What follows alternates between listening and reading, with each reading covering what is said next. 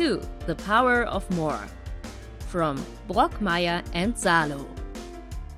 Innovation Thinking.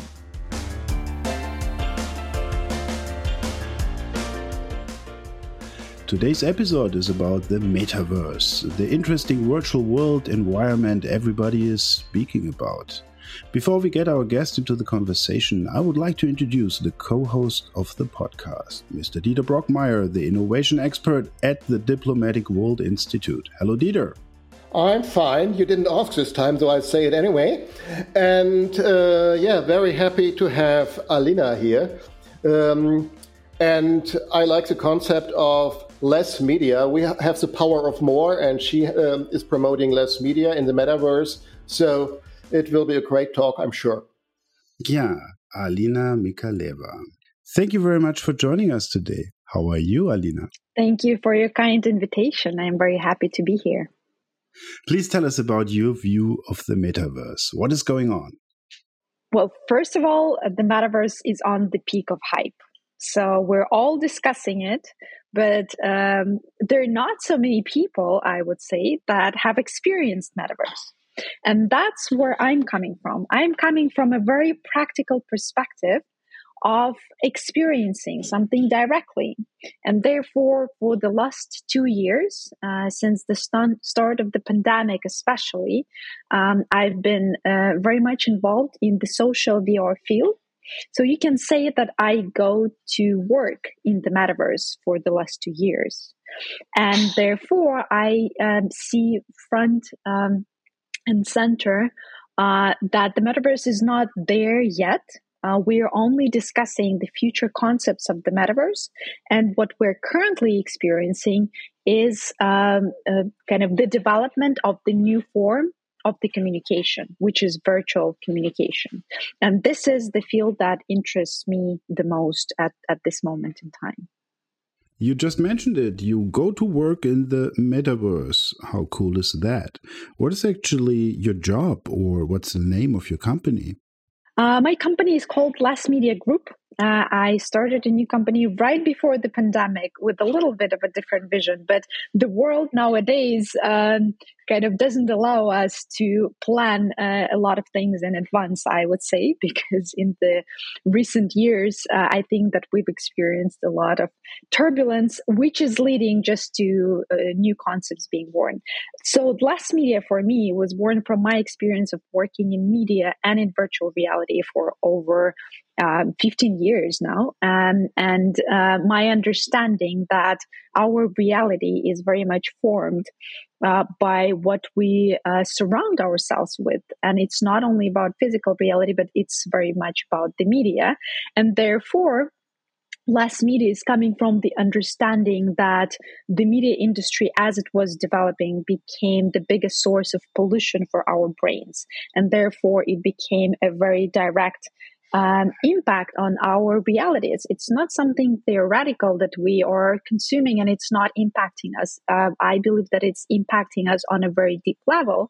Therefore, um, I was interested in uh, developing and um, working with media that are not creating the pollution or at least not intending to create the pollution uh, um, and for me, virtual reality since about 2013, uh, when I started working with this technology, is the deepest form of interaction with media content that we have encountered.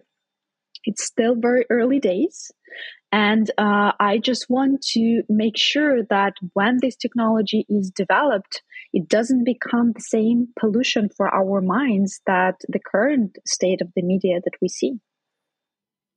Well, when I first met Alina um, in 2016, it was, uh, you had uh, classes with you. And one of my first immersive experiences was uh, one of the, the projects you were, you were doing. And it was quite impressive. We were, we were in a lounge and, uh, uh, and just acting with these um, classes on. So this was really uh, already very impressive then. And we're a little bit further but still there's a lot of limitations we are we are still faced with. Uh, you can't touch things, you can't taste things, you, you can't smell things. you can get close to it by by certain tricks and gadgets, but they are very complex, and nobody can have that in their houses. So uh, I think we still have to accept that the metaverse, for the time being, is still a limited experience. Well, first of all, I, I want uh, to highlight that at the current stage of the technology, no one is seeing metaverse as um, uh, the uh, kind of the, the field that would be connected with virtual reality.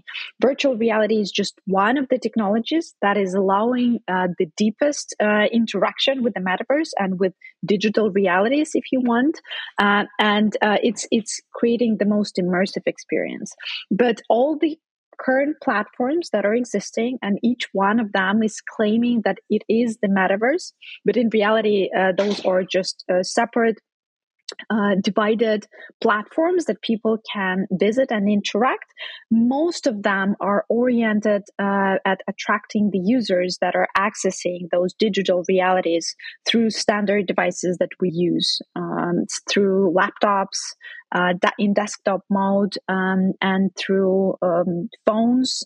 So uh, it's not kind of um, demanding that you need a VR headset. Um, but to be honest, uh, from my experience um, working in the virtual field, it is a very big um, difference when you have your body um, in virtual reality, where you have your hands and you can interact uh, with those hands um, with other participants and other users. It really makes a very big difference for your brain, uh, and it it is much faster uh, tricking you to believe that you're actually present in this virtual world together with other people.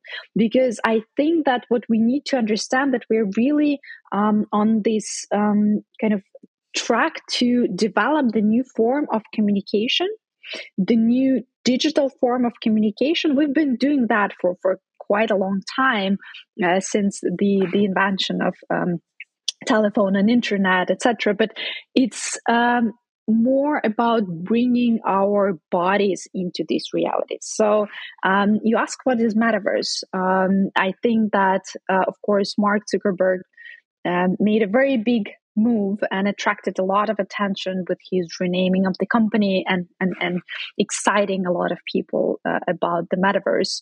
Um, and I actually like um, his description of the metaverse uh, as a very simple one let's just imagine that there is internet where we can have our bodies. And for me this is the core difference of, of the metaverse and metaverse interactions compared to our standard inter, uh, kind of virtual interactions today because we cannot go to metaverse uh, uh, to um, zoom to dance together we don't go to internet currently uh, to um, kind of be in a shared environment and do something together. So this is something as a concept that metaverse would change because you would be able to go there for a dance party. And it's not the future, it is actually the reality. So people are meeting in those virtual environments with headsets or without.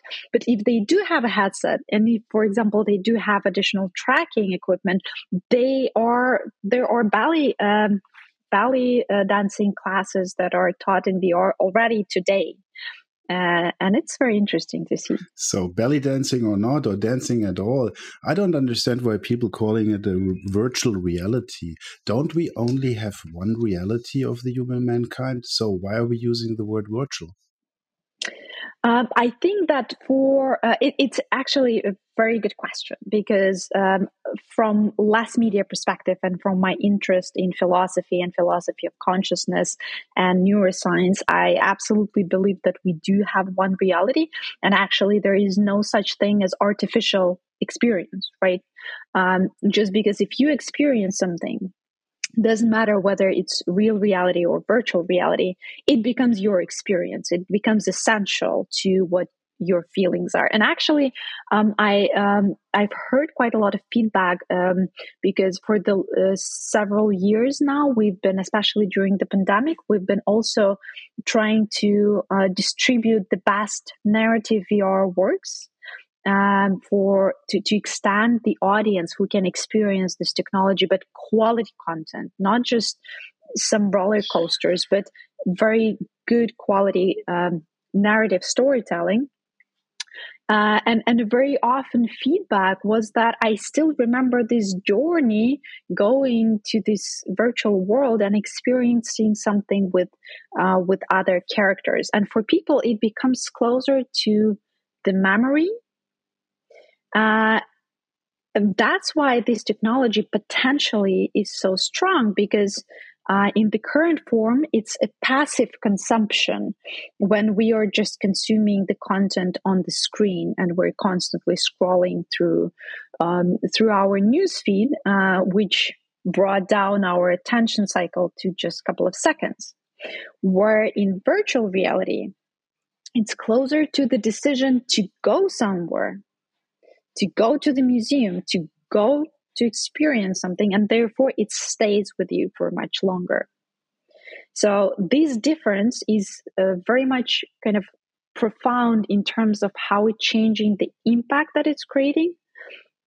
But i am uh, very far from believing that technology can be good or bad. It's always the people who make it either good or bad. And therefore with this power to really make us present in some uh, different environment together with other people, it is also bringing a lot of dangers at the same time if it's not used in the right way. Mm-hmm. Mm-hmm. So I'm actually asking now for a favor or for a free consulting lesson. If I would like to make a conference in the virtual reality environment, what would be your recommendations? Uh, well, first of all, uh, the recommendation right now would be to prepare for a learning curve. Because uh, for the last two years and i do expect that it will go for at least another five ten years to be honest uh, we are the, the, the most uh, common thing that we are doing is we are teaching vr and uh, that's actually very interesting uh, topic as well because our expectations from those technological leaps because we're always promised that something new is coming. Um, in in reality from my experience new technology is not appearing from uh, from scratch. Uh, it always goes in waves of the development. So if you feel that uh, you have discovered something absolutely new, probably turn around and you will see people who have been in this field for 20, 30 years or even more. Uh, the same thing with virtual reality. Uh, but we are expecting that uh, with any new technology, we just go there, pick up the phone, and we are set to understand it immediately. And if we don't like it in the first five seconds of experience, then it doesn't work. So virtual reality is quite different. Prepare that you would need to learn how to VR before you actually can understand VR. And uh, I'm very happy that right now more and more scientific research starts to confirm this point because just last year, um, Stanford University held first um, kind of class totally and uh, kind of taught in virtual reality. They used Oculus uh, Quest 2 headset, uh, the game changer in our industry and the most popular consumer headset at the moment. Um, it was about 150 students. Mostly they used Engage VR platform. This is the platform that um, my team and I work with, uh, supporting their virtual events and uh, they uh, they were teaching the class called Virtual People. So it was three months of nonstop interaction. They were meeting regularly for classes, and then after each class, they were measuring the, the level of um, experience, comfort, um, and reaction of the students. So the um, research is kind of still ongoing and a lot of papers are still in development but the first results that they're starting to publish in peer-to-peer reviewed paper is that the level of enjoyment comfort understanding and all those um, kind of um, things that they were measuring were increasing and growing as the time was um, kind of continuing, right? So from the first class, the level of discomfort uh, was higher, uh, the level of joy was lower. But as they were getting more comfortable with the technology, this trend was changing and people were enjoying it more and more and more.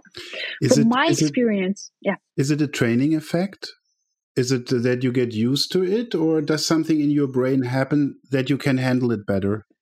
Your brain needs to adjust, and we need to give our brain some time to adjust to virtual reality. There's a lot of conversation, and it's absolutely true that some people experience motion sickness and cyber sickness in virtual reality. This is absolutely natural reaction of the brain, and actually, a lot of people, uh, about thirty percent, uh, definitely experience that. But first of all, there are quite a lot of research already that is showing what specific techniques are triggering this motion sickness. For example, if you are moving in virtual reality and at the same time your body is not moving, our brain starts to signal us that actually something is wrong. Um, that's not supposed to happen because my body is uh, not moving, but the image is moving. However, if you give yourself some time to adjust, in about three, four sessions, you would not feel this discomfort. We see that in about if you spend 10 hours overall in virtual reality doing different activities that really brings your level of comfort um, to the to, to the stage where you can spend a couple of hours easily interacting in virtual reality. I just uh, try to see myself in uh, in virtual reality, and I always, when I made the experience, uh, it was always surrounded with a lot of gadgets. So I, so, so somebody was pretending to be an ex swinging in the door to to give the, the life experience. Uh, it's hard to imagine the, the, the being in the metaverse just looking on a regular without any glasses and any gadgets because i think it's just it's not a much different experience to me uh, than uh, being in the um, in a zoom call uh, and uh, so I really see, uh, think, what is the extra benefit of going into the metaverse when I don't have the gadgets? Um, I think that the, the, you, you, pointed a very important thing uh, about uh, metaverse not being very different from Zoom. Actually, especially with the beginning of uh, pandemic, uh, there was quite a lot of conversation uh, and research. Um, also, from for example, Jeremy Bailenson, who is the one of the lead researchers in Stanford University. He is leading virtual human interaction lab. So he wrote several articles on Zoom fatigue and compared that to virtual communication, right? So, what happens when we are on Zoom? Uh, we actually are constantly looking at each other, but uh, when even uh, we're present in one conference room, we're not constantly looking at the speaker. Our uh, gaze is not locked 100% uh, looking at each other because actually uh, they were measuring how far away we are kind of when we're looking at, at each other in Zoom. It is kind of close to standing uh, um, quite close to each other in the elevator. We don't look at each other in the elevator because it's not the most comfortable experience uh, we actually look down, or if we're attending a conference, we look at the speaker, but then we also gaze at other people. Uh, we're processing and, and we're thinking in a different way. In Zoom, we have to stare at each other for sometimes hours and hours and hours a day it is quite an uncomfortable experience and it is not giving us in any way sense of presence in one shared space. So it is activating only one, uh, if you want, um, way of communicating, which is uh, verbal communication. So you can hear what I'm saying and I can hear what you're saying, and we uh, get our facial expressions. This is quite a lot, but at the same time, we completely disconnecting our bodies from the experience. So in a shared virtual space, especially if we have um, things like virtual headset and hand tracking that is bringing our bodies, we can walk around together, we can shake hands, we can high five. And uh, for, I had my own personal experiences where I had virtual meetings where I was completely surprised how much our body language is telling us because in, in, in virtual reality or in, in metaverse in different platforms at the moment, you do have avatars. So you do have your representation of yourself in the virtual world. And there is a lot of conversation about what are the avatars? How are they representing us? Do they need to be realistic? Do they on uh, on a different side need to be completely abstract? And at the moment, different platforms targeted at different audiences are developing all the offerings. You can be a hot dog, you can be uh, an anime um, persona, you can be a fictional character, or you can be as real to being a human, even upload your own image to your avatar and be a human looking avatar. So that's your representation. And for example, we had a meeting where we were in a virtual meeting room, just standard setup. We had a table. And uh, at this table, we were sitting across uh, from each other with two uh, teams that were having negotiations. And I was absolutely surprised because you can almost feel the tension that was happening in the room because uh, we were not agreeing on some things and you can absolutely feel that i don't see a person's face but the voice and body movements are giving me so much information that i could absolutely understand what is the energy in the room yeah. and the energy was tension absolutely that's super interesting it's it's a question that we don't understand enough about our perceptions and how how we analyze information. Do we need particularly to see person's face? It's giving us a lot of information, but my kind of I'm coming from my experience understanding that our bodies are very important for our communication. And we are kind of coming closer to experiencing what would be if we can interact having our bodies in the virtual spaces. Interesting. I mean, I think it is also nice that you can completely eliminate the the physics of the world. I'm speaking about teleporting, hovering, flying, whatever. Um, also, uh, quite a challenge for the world. So, but now a practical question: Your company is actually called Less Media Group. Why is it called Less?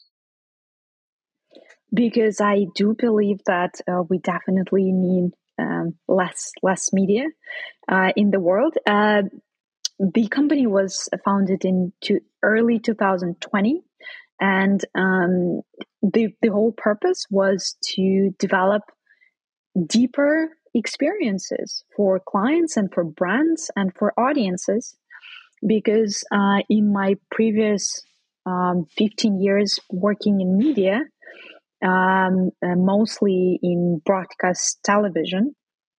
But also, I witnessed firsthand the hype of YouTube and then Facebook and then Instagram and then every, the first platform was was feeling that that's it in 2007 or 8 um, YouTube is the place to be that's the future but then when every year at a media conference you start having new future. You understand that. Hold on a second. Some something is wrong here. Uh, um, so there's really an inflationary tendency exactly. So and, and at the same time uh, already starting maybe 2012 13 i was also seeing this trend of um, the more communication the more information we have the less we are capable of communicating between each other. Because people are basically stop, stopping having conversations where they can have different points of view and at the same time they can understand each other. Because broadcast television uh, started to become um, an argument television Mm-hmm. And I think it's it's not about the people. It's not only about that some people are evil or some people are doing propaganda or others are not.